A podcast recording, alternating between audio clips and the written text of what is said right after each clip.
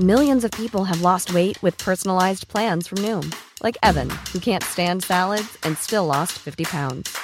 Salads, generally, for most people, are the easy button, right? For me, that wasn't an option. I never really was a salad guy. That's just not who I am. But Noom worked for me. Get your personalized plan today at Noom.com. Real Noom user compensated to provide their story. In four weeks, the typical Noom user can expect to lose one to two pounds per week. Individual results may vary. Hey, it's Danny Pellegrino from Everything Iconic. Ready to upgrade your style game without blowing your budget? Check out Quince. They've got all the good stuff shirts and polos, activewear, and fine leather goods, all at 50 to 80% less than other high end brands. And the best part? They're all about safe, ethical, and responsible manufacturing. Get that luxury vibe without the luxury price tag. Hit up quince.com slash upgrade for free shipping and 365 day returns on your next order. That's quince.com slash upgrade.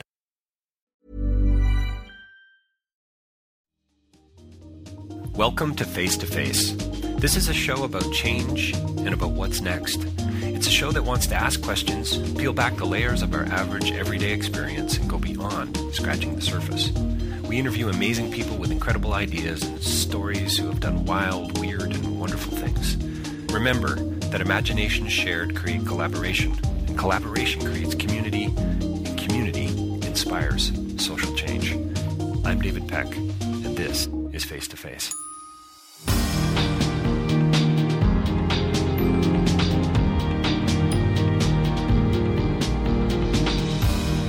So my next interview is with Henry Glassie and Pat Collins, and this is one of those interviews I think that comes once in a life a lifetime. It really is, and it's uh, it's about a film called Henry Glassie Fieldwork. This was the world premiere at the Toronto International Film Festival from Pat Collins, and and we're looking uh, basically at Henry's work over the past fifty years, and I guess you could kind of call a uh, you know the culmination of that in this film. You know, fifty years of uh, of, of uh, doing existential eth- ethnography. I hope that's okay, Henry. Um, but he he travels to five different cultures, and and he looks at things like um, pure form, pure color Brazilian sacred art, and we look we look at the hands, and, and we attend to things in an oral way and a visual way.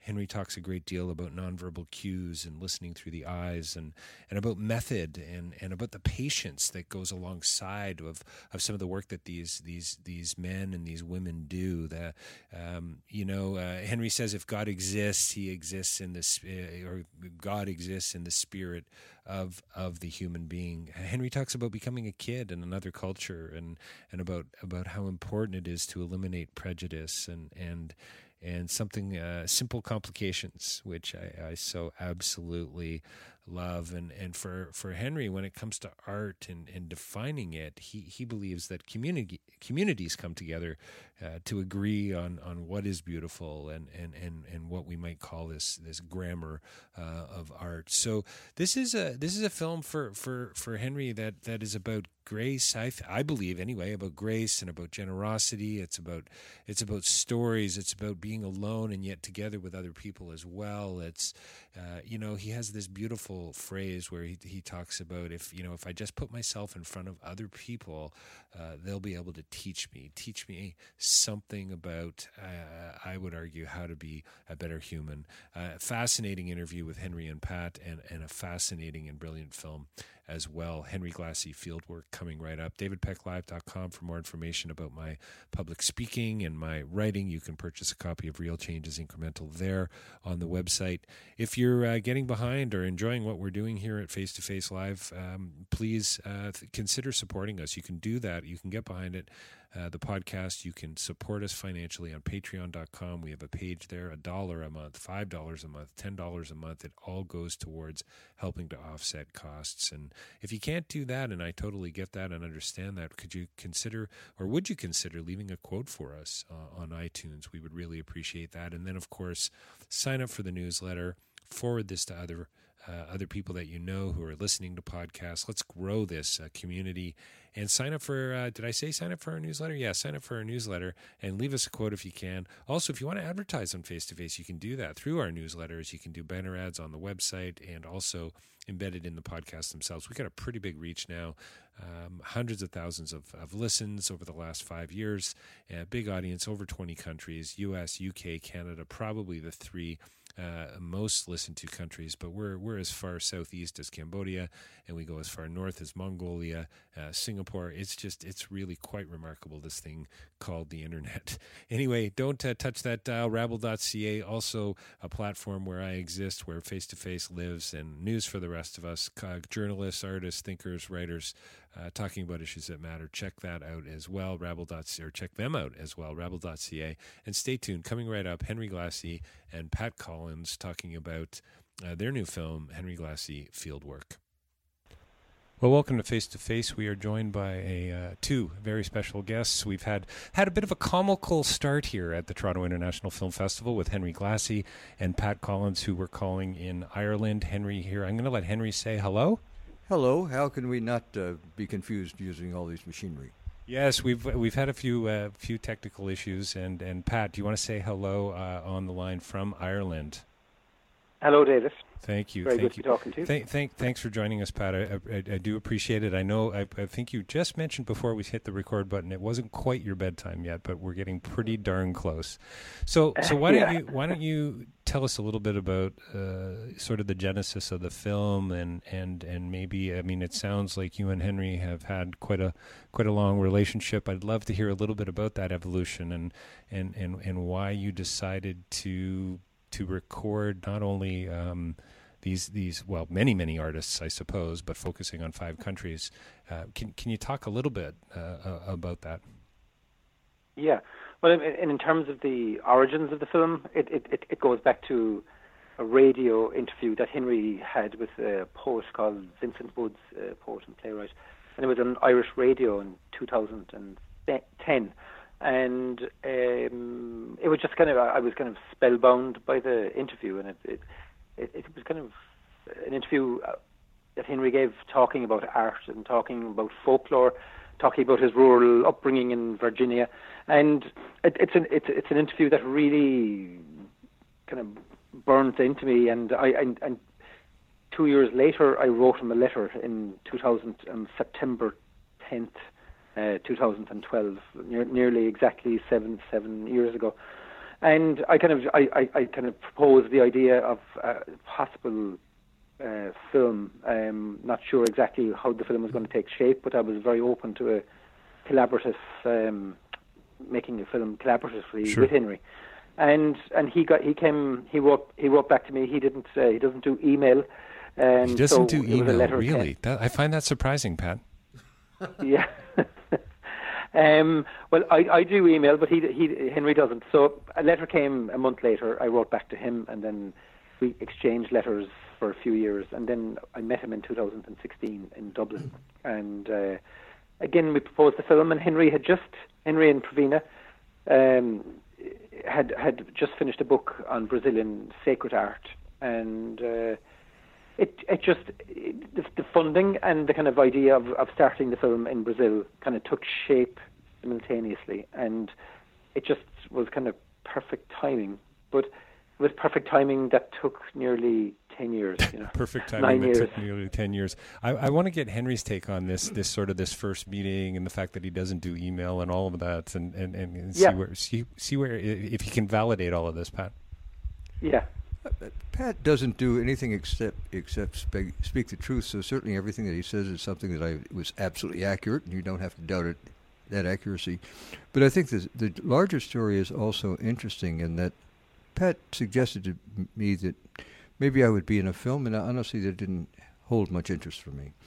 But once I realized that his filmmaking skills, and he's a fantastic filmmaker, that his filmmaking skills could be allied with our ethnographic work, then I became very excited about it. So what I saw about the possibilities were was a kind of combination of very slow, cheap methods with very fast, expensive methods, and how the those could combine into a film that would really be richly evocative and expressive of the kind of experience that we'd had in Brazil. So it was important that I met Pat and immediately liked him. This is a man that I could easily work with.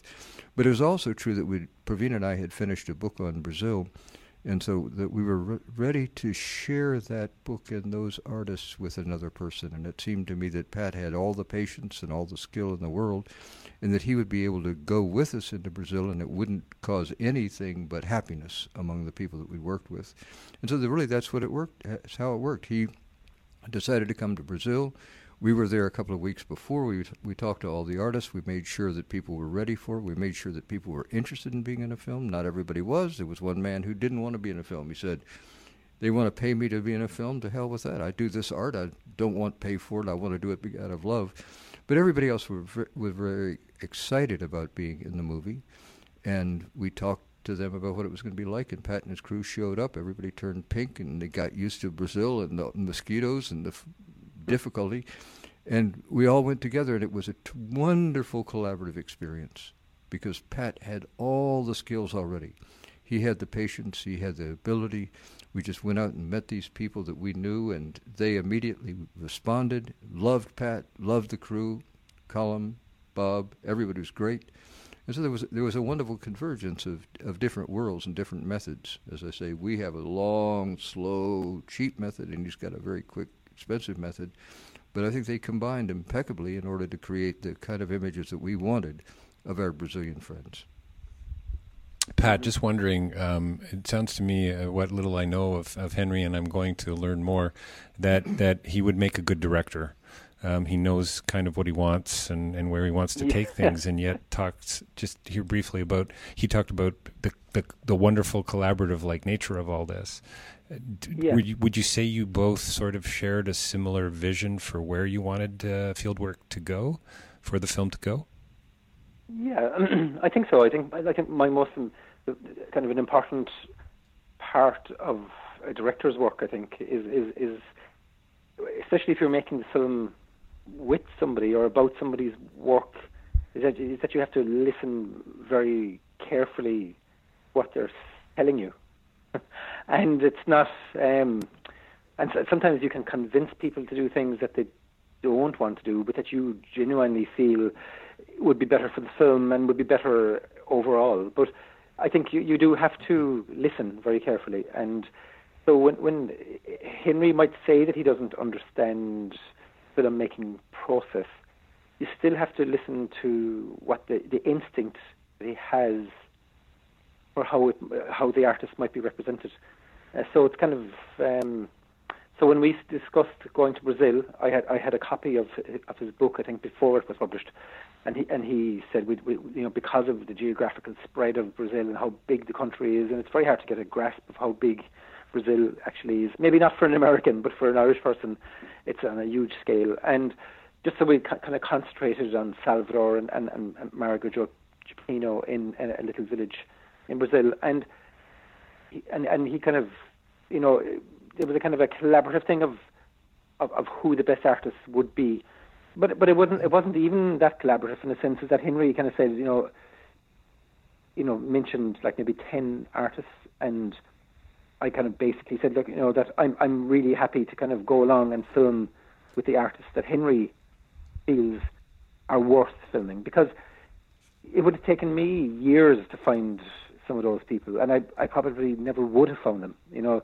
it takes um, a folklorist kind of patience and skill to go into a place and, and discover these people who, who who were you know who were kind of largely hidden from kind of say publicity. They don't have agents working you know promoting them. They're they're you know they're they're in little in little shops on the side of streets and there are in little workshops. And um so it, it's it's it's really important for me to kind of not try to to kind of force my own view. Um like my initial I suppose impulse was to kind of Henry's approach to work and approach to living and approach to life and, and then I'm trying to get those ideas across and, and, and, and then trying to discover how the how best to do that. How to- how to- how to you, best you only discover it. by listening. you only discover so, by listening. So I find it interesting that you talk about listening. It's it's it's a theme that's been coming up in a few of my interviews this uh, this festival. I mean, it, it comes up in a lot of the work that I do. Actually, Pat Henry, uh, I, wor- I work as an international development consultant, traveled uh, around the world, and I used to teach yeah. development at Humber College, and, and, and I would tell my students often that there were three things, you know, that you needed to. Anyone who's listened to me uh, on on face to face has heard this before, but you need to listen, and you need to listen, and there's the third thing is you need to listen. It's all about listening. Yeah. I get the sense from from Henry, um, and I'm going to let him answer this. Uh, but he has spent his life observing, of course, writing and reflecting, going very deep, but also listening on a variety of, of, of levels. I think listening is a, is a very good way to say it, and so that to make the film, what you really had to, what Pat had to do was rely on me to having listened a great deal. And the thing is, he didn't have the time to listen. So Pravina and I did a lot of listening. But I think, uh, you know, if, if you don't want observing and you want only listening, I think I want to complicate that a little bit because Pravina was raised in Brazil. So she has Portuguese perfectly and natively. I don't. I haven't even bothered. Pravina's great at Portuguese. Why should I? So I'm observing all the time. And the fact is that we separate into two kind of functions in the middle of field work. And one of them is certainly listening, but the other one is observing very closely because there are all kinds of wonderful things that are that happen uh, non-visually. I mean, non-verbally, that, and that really you have to have a kind of visual attention. And so that we we could offer a great number of anecdotes, but since we sort of divided ourselves into a pair, we already are a pair, but we're a very close pair. But she does the talking and she does the main listening, and I do a kind of listening, but it's really of listening through the eyes. It's a very slow, attentive, uh, visual kind of communication that I really think I specialize in. Other places, I mean, I've, I've spent a very long time in Turkey, and I learned to speak Turkish really quite well. But it took a very long time to do. But if I've got Pravina, I don't have to learn Portuguese. I can sort of follow Portuguese from knowing Italian but I don't really speak it very well, and so I listen hard. But what I really also do is observe, and our work requires a great deal of that, a great deal of attention to the nonverbal cues that are being given in an environment, and so that before Pat takes over, and he's going to be largely a visual. I mean, he doesn't know any Portuguese either. So that film is going to be visual ultimately, and so that it was important, and I think the great success of this film, that I had done a lot of visual attending, and Pravina had done a lot of oral attending and brought those things together and handed them over to Pat, and he was able to really take off with a essentially visual take. And if you see the film, and I think it really works very beautifully, there's, there's a lot of sound, very little talk. Now, we had a lot of talk, and so it's interesting that Pat made a decision in the creation of the film that he actually eliminated a lot of the conversations that were had. And in one version of the film, Pravina had done a lot of translating of Portuguese for the film to have subtitles for conversations. But as the film grew and as it matured, as it began to be its own thing, then the conversation, for the most part, went out. There's a long conversation with Ed Gival, it's great. It's very good. Pravina translated it, you know, from Portuguese into English, and it's great.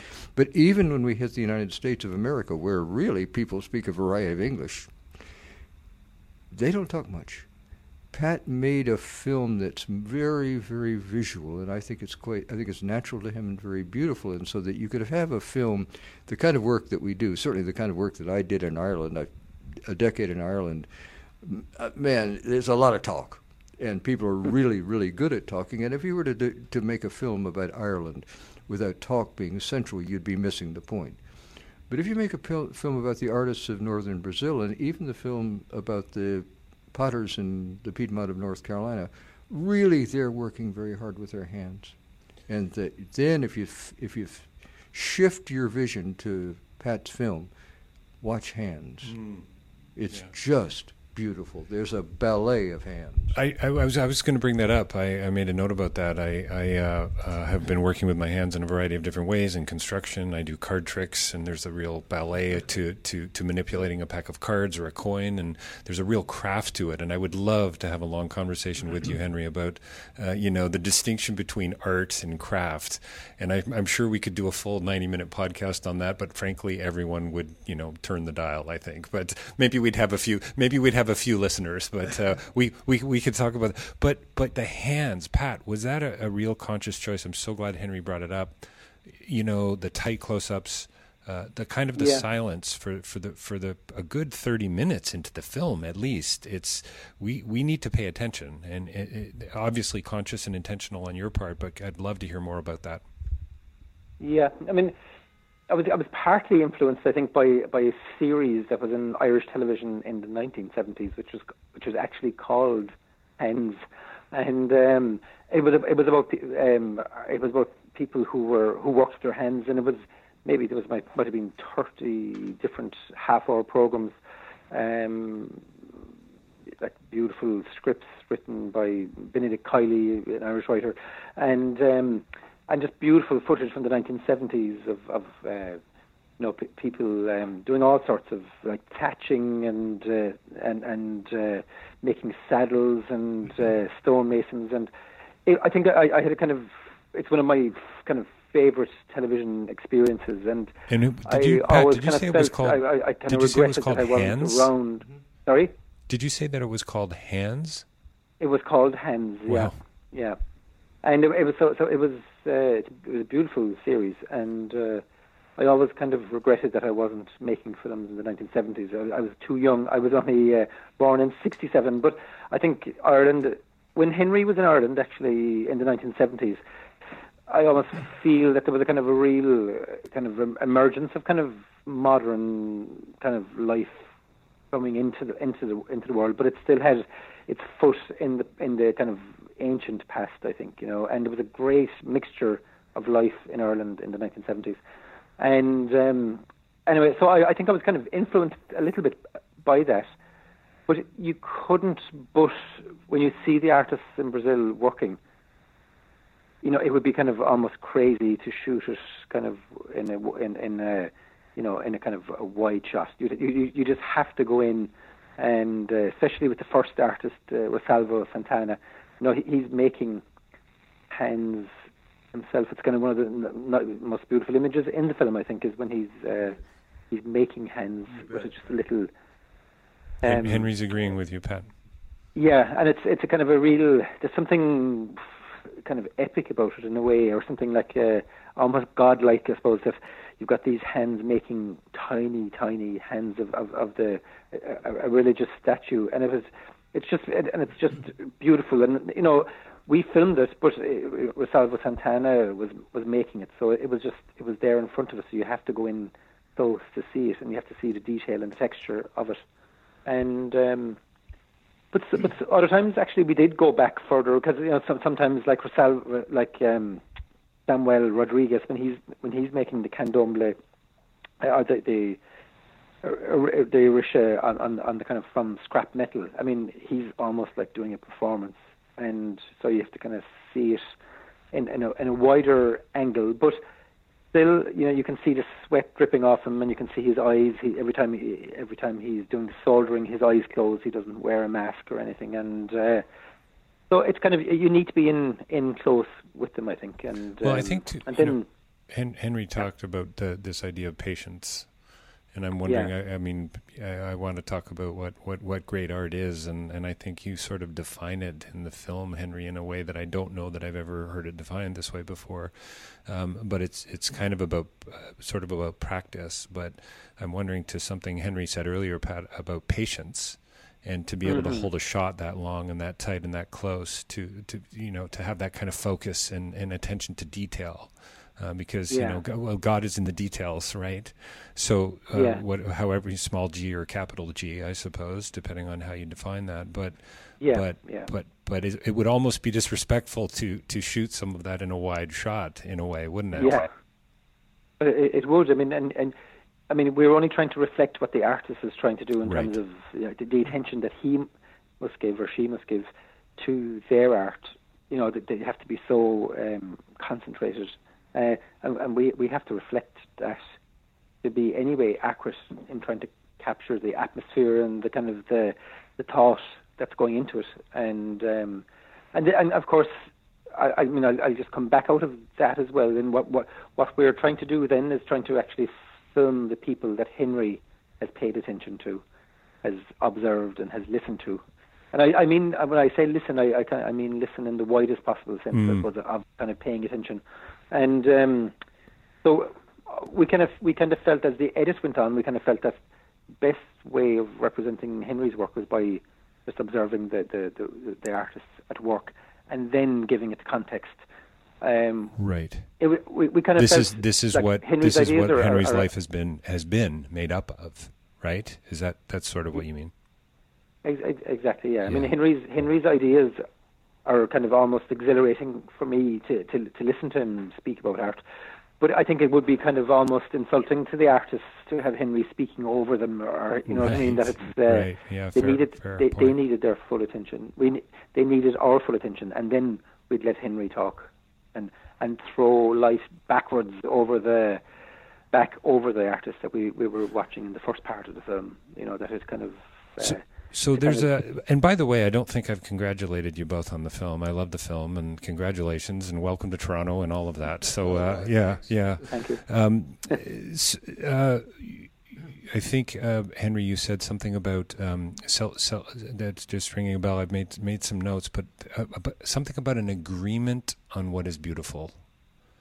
And, and and and not long after you talked about celebrating complexity, and I look at how difficult some of these works must be, the ceramics and the the, the, the making of the hands, and even the, the arc welding of the sculpture, which is just appeals to the construction worker that I used to be um, in me. Um, can you talk a little bit about that? I, I mean, I, I don't. I, I'm not sure I quite understand what you mean by about you know we need an agreement on what is what, what is beautiful and, and and is that art ultimately, what whatever we define uh, as beauty, that aesthetic grammar. I think you referred to it as in the film. Well, I think you've understood exactly what I was up to, but I would like to make a kind of simple complication for it. I don't think that there is a possibility that the world can agree about art. Instead, what you find is that all communities have an agreement about art. That was really the point that I was making. And so, what I would say is a pretty simple. I think creativity is a human birthright. Everybody is born with the capacity of being an artist. You look at every little kid can draw, every little kid can dance. And slowly but surely, people are driven out of the natural course of becoming an artist. So everybody should be a, an artist, and everybody, I think, you know, very many people are, and, but they're artists in very different environments. Maybe they make good dinners, maybe they plow good fields, maybe they do whatever they do. But a lot of people don't, at, as they mature, allow themselves to think about their work as art. But more importantly, when we encounter other people, we're very likely not to understand that what they're doing is art because we come to that you talked earlier about craft and art and i think that's the conversation we're not going to have right now but this is the point. Why would i call somebody else's art craft? Diminishing it. Why would i say that somebody else's art is not art? Simply because i don't understand it.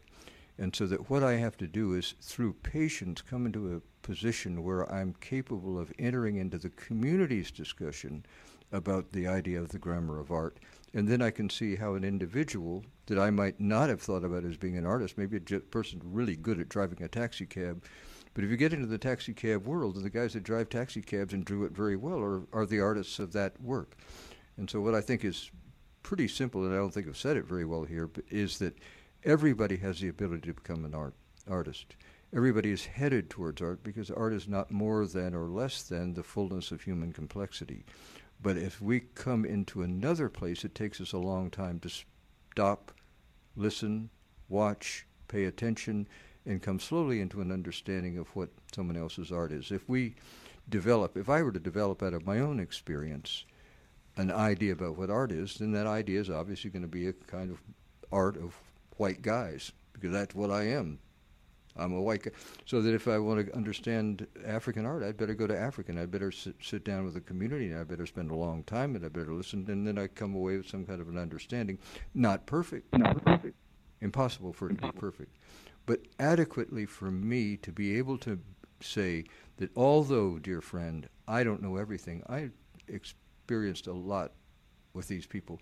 Let me tell you how I understand that they've come to their understanding of what art is, and so that it needs to be it needs to be a very patient procedure. It needs to you have to listen a lot, but for the most part, what you have to do is scrape away everything you've ever known before, and become a kid again in another culture.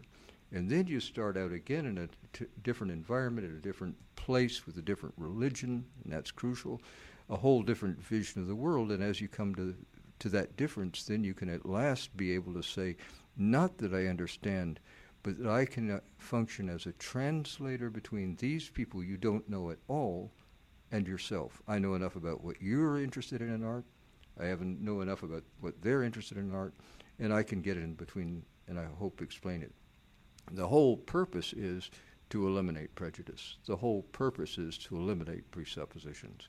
The whole purpose is to get us away from the kind of conventions that we've been raised with and allow us to mature to the point that we're, where we can engage with other people's conventions, not to accept them necessarily, but to understand them, to honor them, to respect them, to be patient with their existence.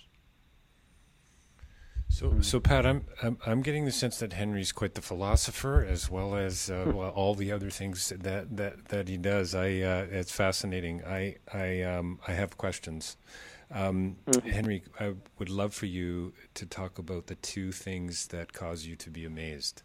Uh, you, I think you said in the film were the two things: the stories that your grandmother uh, mm-hmm. told, and your grandfather as the carpenter. And you know, you just said something that I, f- I think is utterly brilliant. That you need to go into another culture and, and become a kid again, and and and uh, sort of eliminate that presupposition, mm-hmm. and get rid of the prejudice and start over, dance again, splash in the water, clap your hands, and so on. Um, can, can, you tell me about that amazement, that wonder? Because uh, wonder is something I've as I've studied philosophy for many years. As I said, I've done magic, and so I love that moment of the coin vanishes, and that that that sense of of amazement and wonder. So you captured my attention in the film when you said that. But I'd love if, uh, for you to chat a little bit more about that. I think it's not very hard, and I think it'll probably lead us into the right place. The natural wonder of a small child, for me, had to do with my grandmother's stories. We were, we the the farm, the family farm was really on the battlefield of Manassas, so that if in the springtime when we dug up when we did the spring plowing, we came up with bayonets and cannonballs. We came up with the Civil War.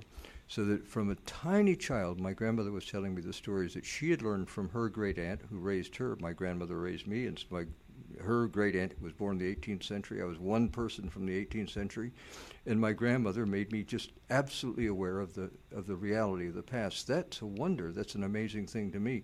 Uh, it, what was actually happening at that moment in, in the world, the Second World War was happening. What was happening in my head, the Civil War. So that was wonder. That was an amazement. And the second amazement was for me, my grandfather was a wonderfully skilled carpenter and who made beautiful, beautiful furniture. And so that his shop was one wonder world. My grandmother's lap was another wonder world. One was about history, one was about art. And all that's pretty simple to say, isn't it? That's wonder. Then you grow up. And then I grow up and I'm told that the South is a place of horror, that the South is a bad place. That wasn't what I experienced. And that caused me to understand that my wonder wasn't everybody's wonder. That's a kind of a pretty basic thing, right? My wonder isn't everybody's wonders. And furthermore, what I think is wonderful, other people demean. In fact, other people tend to seem to hate it.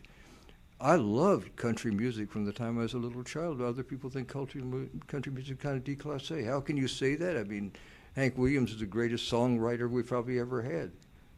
But I learned that other people didn't feel that. Everybody said, I mean, people, once I got away from my home, what did I hear? Here, the South is a place of violent prejudice. What I found, what I was a little kid, the house, South wasn't a place of violent prejudice. My next door neighbors were black. They were my friends. I played ball with black kids. I loved an old black gentleman I still do called Marilyn Pettiford. I simply loved him. I was passionately in love with this elderly man because he was so kind and so gentle. Mm. In other words, I didn't understand, or I did understand, that there was a prejudice against the things that I found wonderful. I think that's probably simple then. So then I look around the world and what do I do? I go to those places where I know there is wonder because there are human beings, but I also know that there's prejudice, and so that it doesn't, it shouldn't surprise us in this context that I spent a big part of my life, and probably the, maybe the most important ten years, in Turkey studying Islam at a time that my nation was at war with Muslim people that my nation thought it was just fine to bomb them from the air. It's just fine to kill all those Iraqi ladies because they're. What the hell is going on here? There's a horrible prejudice, and I can't stop that. I can't stop my idiotic government from doing crazy things. However, I can write a book about Muslim people, and I did. I'm very proud of that book. I love that book. I learned Turkish. I read the Quran. I learned how to, to practice namaz. Not that I became a Muslim, but I was able to get enough compassionate understanding that was linked to a passion of creativity that allowed me to say, I, I can write a book about Muslim people. And that wasn't just, you understand, it's just like my writings about the South. It wasn't just a book about something that was wonderful. It was a book about something that was wonderful that I knew other people didn't think was wonderful. And therefore, it was a part of my, it's a part of my goal right now to fight against prejudice on behalf of the wonder of unwritten and marginalized and forgotten people. That's a fact. Um, Pat, has uh, Henry written any country music to your knowledge? Um, does he play the juice harp by any chance? Yeah. No, I mean I, he he he does play music, but he he didn't he he I haven't heard him play music, but I know I know that he does. But uh, I so, play music as well, and he and so, Henry didn't hear me either.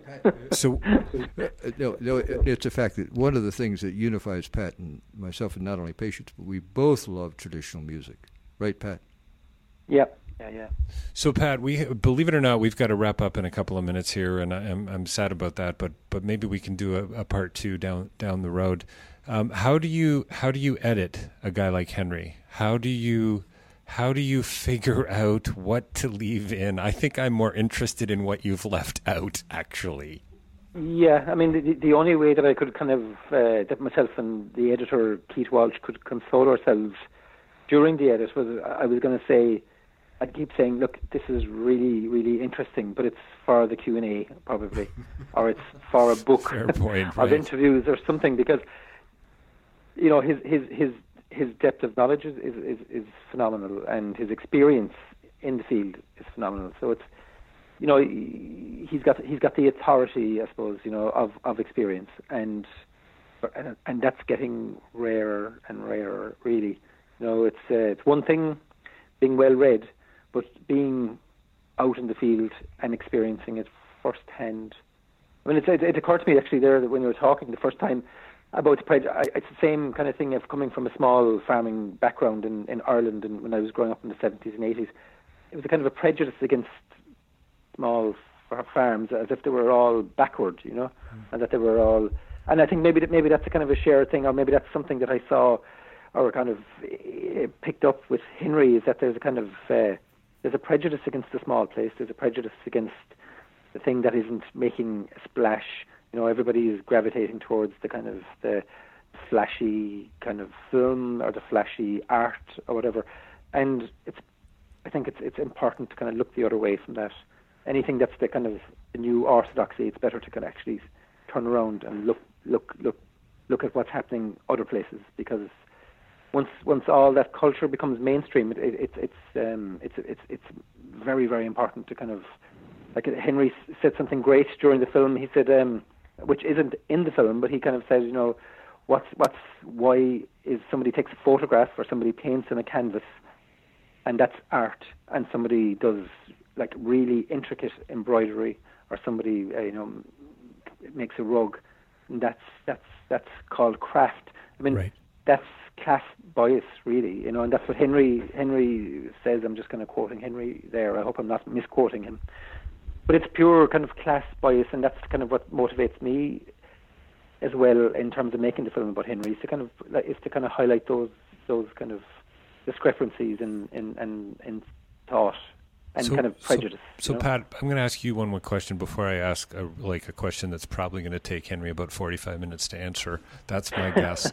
Um, and I have time, just so you know.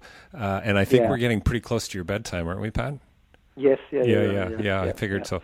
Um, the this film is is about Henry, but it's about a whole lot more than that. It seems to me, and I'm wondering how you would explain it to somebody who said, "So field work, tell me more," or you know, I, I'm not a fan of 30 second elevator speeches. I'm really not. I'm I'm in for the Yeah. conversation. I'm in for the full bottle of wine. Let's get to the bottom of this, and and then maybe return Yeah. to it tomorrow again. But how Yeah. would you talk about field work? Because for me, it's about art, it's about community, it's about craft, and it's about going deeper, and it's about prejudice and sexism and racism, and I can keep going. But I'd love to hear your thoughts on that. Yeah, I, I mean, I'm also not very good at, at um, synopsizing. You know what, um, what, what, what. I, I kind of, I always like the definition of a work of art is that it's not about anything. That it, it Right, just is. It just But, is. Um, so, I mean, I kind of like to think uh, in my in my in my um, in certain moments, I kind of think that it's a combination of things. It's it's it's it's trying to capture the work of Henry Glassie, and and trying to kind of do justice to the, the work of Henry Glassie.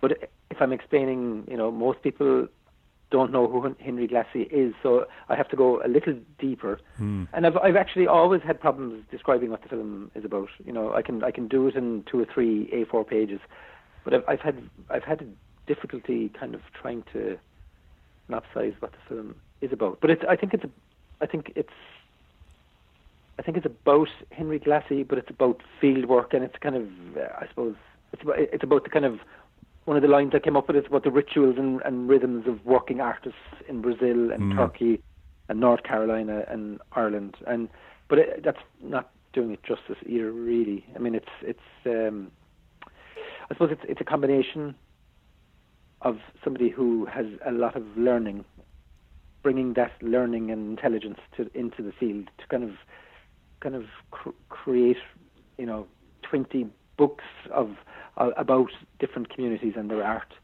And I think it's a celebration of kind of small places, Hmm. uh, and I don't mean small places in terms of kind of geographically small places. It could be Dhaka city or it could be uh, Istanbul.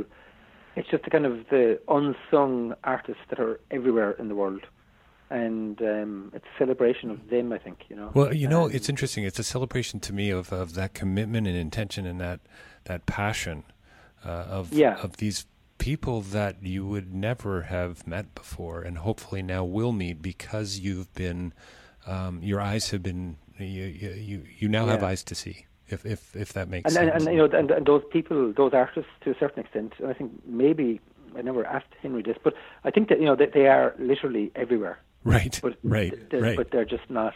Yeah, I love the fact that. Henry says everyone, everyone is a, is an artist, or at least has the potential to, to be an artist. So the last question for, for, for Henry, and and um, eh, there's probably three or four questions wrapped up in this, but I loved how. Uh, you ended the film, Pat, and with, with the words of Henry saying that you know uh, I can show up anywhere and, and someone will take me in, and then uh, something along the lines of I just come alongside people or, or step beside them or in front of them and they're going to teach me.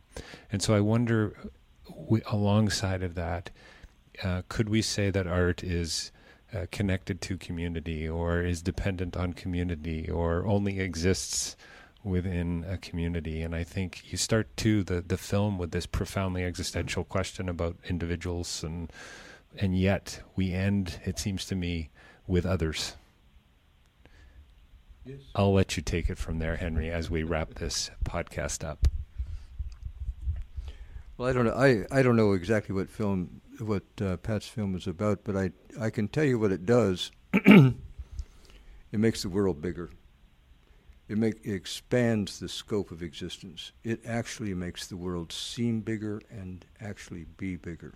That I think is is really what the the film does, and so that's what I would think uh, about that. if I, if I were to say that that uh, the relationship of art to community, that's exactly your question. I think that every all people live in some kind of social association, and from that social association, they draw their ideas that they use in order to realize their natural impetus to art. But I don't think that ultimately art's going to depend on community. Ultimately, art depends on individuals. That's what I really believe. And I think that even if you think about the most communitarian arts in the world, ultimately those traditions are all individualistic. I mean, they want an individual to emerge and to be best. And so that indeed there's a community, there's a community maybe in Brazil of Catholics, and they recognize nonetheless that Djival is the best of all those artists. And so he depends upon a community, but ultimately they depend on him more than he depends on them. So there you have it, folks. We've been uh, talking with Henry Glassie and Pat Collins about their new film, uh, Fieldwork, here at the Toronto International Film Festival. Pat, thank you for your time uh, today or this evening, I guess. Uh, uh, Thanks, from, as my dad would say, from across the pond. I really do appreciate it. And uh, to Henry, thanks to you as well. Yeah, thank you so much. This was a great time with you, and I really, really enjoyed it. Yeah, me too. Yeah.